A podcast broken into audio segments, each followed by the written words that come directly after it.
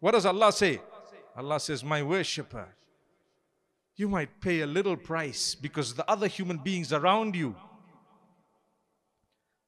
are not merciful. They don't care.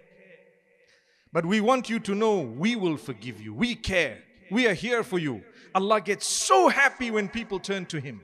Allah says, We'll wipe out your sins. Allah said, You know what? Let alone wipe out your sins. Whatever sins you've committed, we want to convert them into good deeds on the right side of your scale because you changed your life. Look at you. You're such a lovely person. My brothers and sisters, never, ever be let down by your past. Do you know why?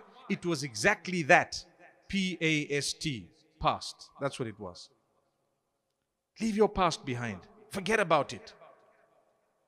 Subhanallah. People may remind you, people may keep talking about it. Come out of that.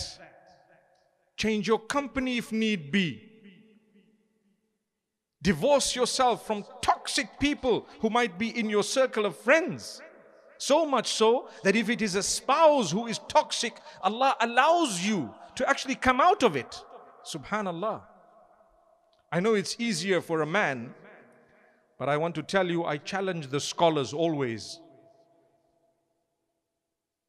to make it easy, easier for the sisters as well. And it's the duty of those whom Allah has placed in leadership to assist the sisters who are going through struggles.